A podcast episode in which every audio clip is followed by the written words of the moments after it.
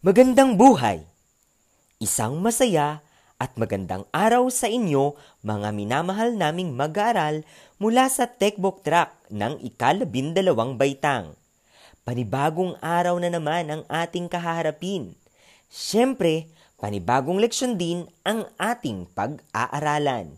Ito ang inyong paaralang panghimpapawid sa Filipino. Masaya kami't makakasama namin kayo sa muli nating pag-aaral sa pamamagitan ng radyo. Ito ang inyong lingkod, Julius T. Viernes mula sa Gadu National High School. Bago natin simulan ang ating talakayan sa radyo, mainam na nasa komportable, malinis at tahimik at kaaya-aya kayong lugar nang sa gayon ay mas maayos at focus ang inyong pakikinig sa ating broadcast. Gayun din, para tiyak at garantisadong mas mabilis at maayos ang pagkatuto sa ating aralin ngayong araw na ito, inaasahang may laman na ang inyong tiyan. Ngayon naman, gusto kong ilabas na ninyo ang inyong handout para sa ating aralin hinggil sa mga hakbang sa pagsasagawa ng mga binasang halimbawang sulating teknikal bokasyonal. Sa puntong ito, inaasahan kong nasa inyo na at hawak na ninyo ang sariling handout. Katulad ng ating nakagawian, halina't magbalik-aral sa ating nakaraang leksyon. Ang manual ay isang technical vocational na sulatin na kung saan ito ay mga pasulat na gabay o referensyang material na ginagamit sa pagsasanay, pag-oorganisa ng mga gawain sa trabaho, pagbuo ng mga mekanismo, pagpapatakbo ng mga kagamitan o makinarya, pagseserbisyo ng mga produkto o pagkukumpuni ng mga produkto. Ano-ano ang dapat tandaan sa pagsulat ng manual? Ang ilan sa mga dapat tandaan sa pagsulat ng manual ay dapat isaalang-alang ang audience. Panatilihing maging payak, maiksi, at tiyak ang mga pangungusap. Maging consistent sa paggamit ng mga terminolohiya, tono at estilo ng pagsulat, at gumamit ng wikang formal. Gumamit din ng number list. Kailangan din ng mga grafikong ilustrasyon upang palawakin ang pag-unawa ng audience. May kaakit-akit na disenyo na angkop sa nilalaman o pamagat ng manual. Kailangang ang manual na susulatin ay magagamit na referensya sa hinaharap. Inaasahan kong malinaw na naintindihan ninyo ang ating nakaraang aralin. Ngayon naman, aalamin natin ang mga sagot sa ating isinagawang pagsusulit sa nakaraang sesyon. Inaasahang nasa inyo ang kopya ng inyong mga sagot. Ngayon, tara tignan natin kung ilan ang inyong nakuhang puntos. Sa nakaraang pagsusulit, inyong tinukoy kung ang mga pahayag na nabanggit ay wasto at hindi wasto sa pamamagitan ng pagsulat ng tama o mali. Ngayon, Simulan na natin ang pagwawasto. Para sa unang bilang, ang manual ay gabay o referensyang material na ginagamit sa pagsasanay. Ang sagot, tama. Para sa ikalawang pangungusap, Nagtuturo din ang manual sa isang tao kung paano gamitin o gawin ang isang bagay. Sagot, tama. Para sa ikatlong bilang, nagbibigay din ang manual ng panuto para sa komplikadong gawain. Ang sagot, tama.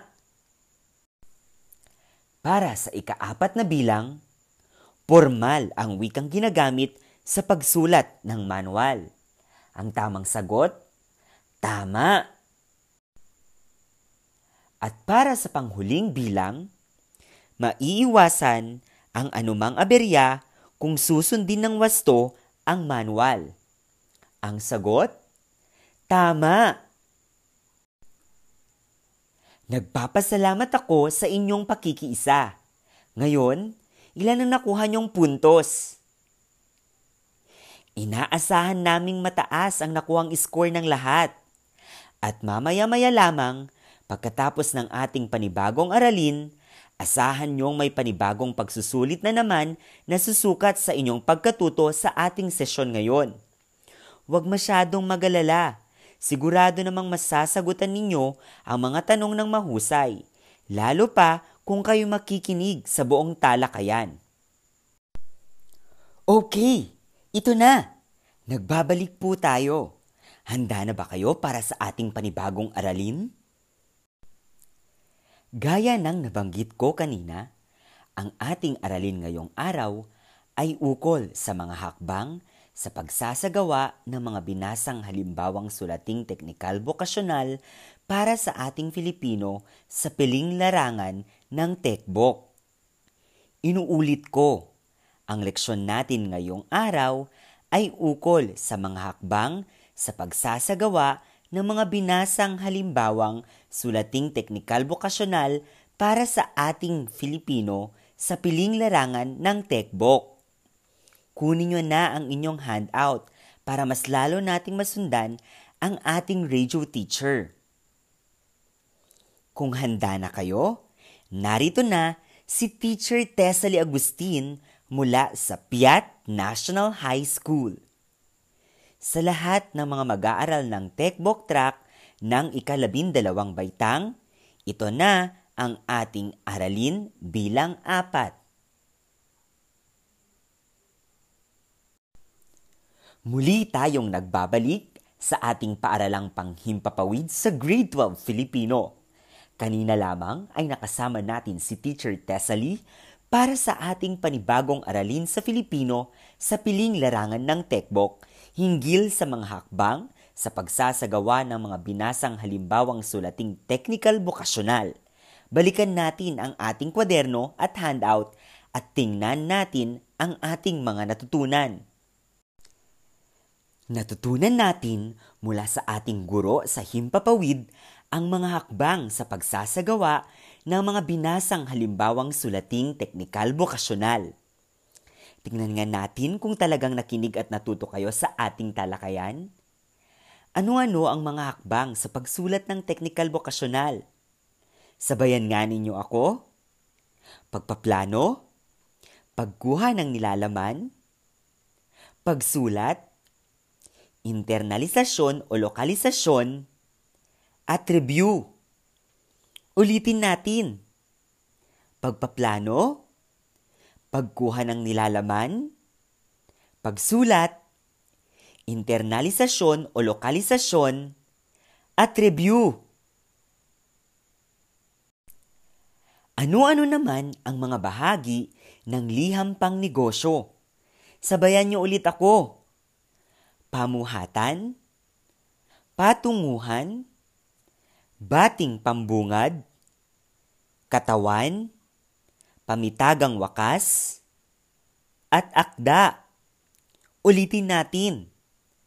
Pamuhatan, patunguhan, bating pambungad, katawan, pamitagang wakas, at akda. Tumpak! Tunay ngang lubos ang inyong pagkatuto sa ating aralin. Ngayon, ay inaasahan na kayong makapagsasagawa ng isang sulating teknikal vokasyonal alinsunod sa mga hakbang na inyong natutunan. Ngayong tapos na ang ating leksyon, oras na para tasahin o sukatin ang ating kaalaman ukol sa ating aralin ngayong araw na ito. Sa puntong ito, kunin nyo na ang inyong quiz notebook. Isulat ang inyong pangalan, seksyon, at petsa ngayong araw. Huwag ding kalimutang isulat ang bilang ng ating aralin ngayong araw na ito. Aralin bilang apat ang inyong isulat. Handa na ba kayo? Kung gayon, maging komportable upang higit niyong maunawaan at masagutan ng tama ang mga tanong. Babasahin ko ang limang katanungan at isulat lamang ang letra ng tamang sagot. Simulan na natin. Unang tanong. Ito ay isang hakbang sa pagsulat kung saan natutukoy ang mga naging kasalanan at kahinaan gayon din ang mga nangangailangan ng pagsasaayos. A. Pagpaplano B. Pagsulat C. Lokalisasyon D. Review Ulitin natin. Para sa unang tanong, ito ay isang hakbang sa pagsulat kung saan natutukoy ang mga naging kasalanan at kahinaan gayon din ang mga nangangailangan ng pagsasaayos. A. Pagpaplano B pagsulat, C. Lokalisasyon, o D. Review. Ikalawang katanungan. Ito ay hakbang sa pagsulat ng teknikal bokasyonal kung saan dito sinusuri kung nangangailangan ng pagsasalin. A. Review B. Lokalisasyon C. Pagsulat o di, pagplano. Ulitin ko. Kalawang katanungan.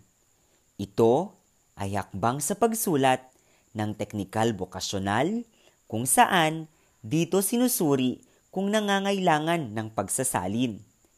A. Review B. Lokalisasyon C. Pagsulat o D. Pagplano. Para sa ikatlong katanungan, sa pakikipag-usap sa paggawa ng liham pang negosyo, ano ang dapat maging tono nito? A. Formal B. Di formal C. Patalinghaga o D. Pakikipagkaibigan. Inuulit ko. Sa pakikipag-usap sa paggawa ng liham pang negosyo, ano ang dapat maging tono nito? A. Formal B. Di formal C. Patalinghaga o D. Pakikipagkaibigan. Ikaapat na katanungan.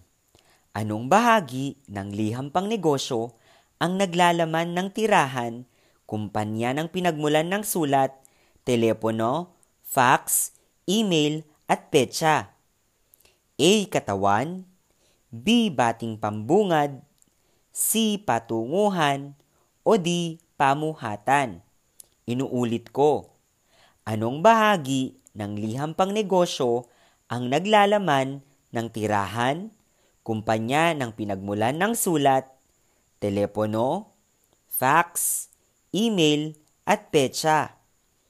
A. Katawan B. Bating pambungad C. Patunguhan o di pamuhatan. Panghuling katanungan. Nilalaman ng bahaging ito ng liham pang negosyo ang layunin ng pagsulat. A. Katawan B. Pamitagang wakas C. Lagda o D. Patunguhan. Inuulit ko. Para sa panghuling katanungan, Nilalaman ng bahaging ito ng liham pang negosyo ang layunin ng sulat. A. Katawan B. Pamitagang wakas C. Lagda o D. Patunguhan. Dito nagtatapos ang ating maikling pagsusulit.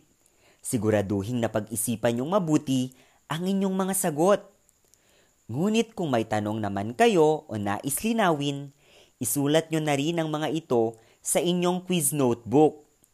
Pagkatapos ay dalhin nyo ito sa drop box o pick-up area na makikita sa inyong mga lugar.